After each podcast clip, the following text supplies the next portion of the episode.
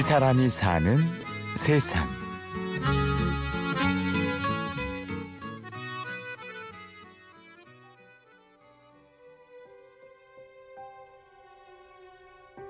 제가 생각할 때는 참 행복했던 것 같아요.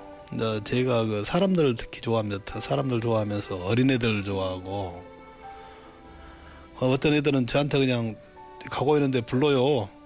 아저씨 아저씨 안녕하세요. 인사를 하면은 참 귀엽더라고요. 앉아서 그냥 그러면은 오토바이 내려가지고 이러와. 그러면 저한테 바로 달려와요 또. 달려와서 그 인사하고 그러면은. 어디 집배원이 아니면 다른 사람들한테 인사하겠습니까? 이런 애들이? 절대 안 합니다. 근데 저한테는 하거든요. 어디 세상에 그 이상 더 행복할 수 있습니까?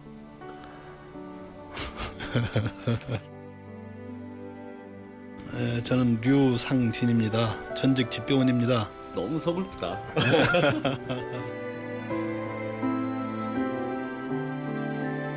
따르릉 소리에 맞춰 아저씨가 동네에 들어서면 우리 할머니는 혹시나 하는 마음에 대문을 쳐다보고 동네 꼬마들은 맨발로 아저씨의 자전거를 쫓아다녔습니다. 옛날에 그 빨간 자전거로 배달할 때인데 보통 이제 용물리 그 와장마을이라고 했거든요. 와장마을에 아침에 일찍에 전보가 나왔어요. 근데 가서 이제 전보를 전해드리고 막 나오는데 그 아가씨가 쭉 따로 나오더라고요. 나오더니 산에다 대고 그래요. 아버지 아버지 부르니까 왜 그러냐? 오빠가 아들 낳았다요. 에? 누가 아들 낳았어? 어, 이 집에서 나오고 저 집에서 낳고 웜에 저 집이 아들 낳았다네 저 딸 서희 낳고 아들 낳았다네 해서 마을이 그냥 온통 그냥 축제 분위기가 한순간에 일어나더라고요. 그래서 참 오면서 그냥 얼마나 웃었는지 몰라요. 그냥 기분 좋게 한참을 웃고 온 적도 있었거든요. 그렇게 인정이 넘치던 시골 마을을 다니며 마음을 전할 수 있어서 아저씨는 참 행복했습니다. 아저씨에게 집배원은 어떤 의미일까요? 저에게는 제, 제 집배원이라는 직업이 참 은인 같은 직업이죠. 또 40년 동안 하면서도 한 번도 후회를 해본 적도 없었어요. 참 그리고 매일매일 출근할 수 있다는 그 자체부터가 참 저한테는 행복하고 좋더라고요. 그게 좋았는데 그좀 아쉬움이 있긴 있습니다만은 또 찢어지게 가난했던 시골 마을. 중학교도 제대로 마치지 못했습니다. 스무 살 임시직으로 들어간 우체국. 하루하루 페달을 밟아가면서 빚도 갚고 동생들 공부도 시킬 수 있었죠. 정은 많이 남았죠. 정은 많고 추억도 많고 아름다운 제가 생각해보면 아름다운 세월이었던 것 같아요. 참 앞으로는 이런 기회가 없겠죠. 저에게는 이제 이상하네요 기분이. 소리 나는 기거든요.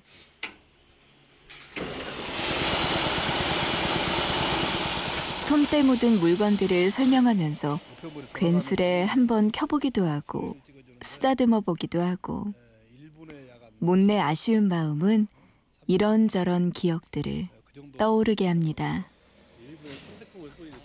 아니 저쪽에 그 회천면에 영철열이 그 할머니에게 돈이 100만 원이 왔어요.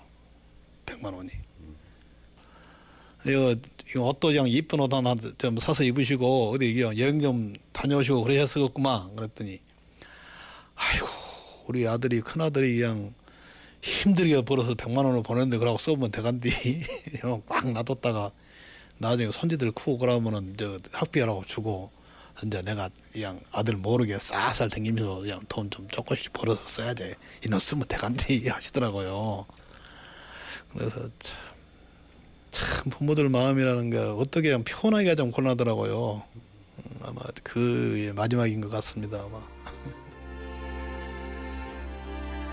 지난 6월 그 우편물을 마지막으로 시골 편지 아재 류상진 씨는 집배원 정복을 벗었습니다.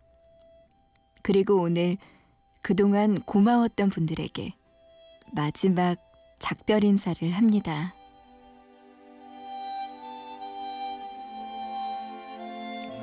네, 사실상 제가 오면서 그 시골 주민들에게 오늘 마지막 날입니다. 이야기를 못하고 그냥 왔어요. 왜 그랬냐면 이제 그분들에게 말씀드리면 눈물이 나올 것 같더라고요. 아이, 잠깐만요.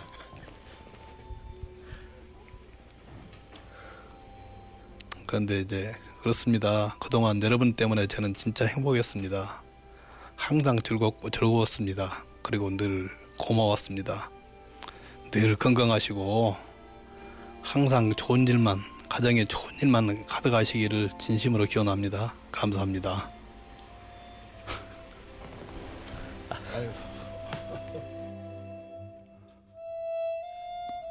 전남 보성 100개가 넘는 마을들이 다 우리 동네 다 이웃사촌이었습니다.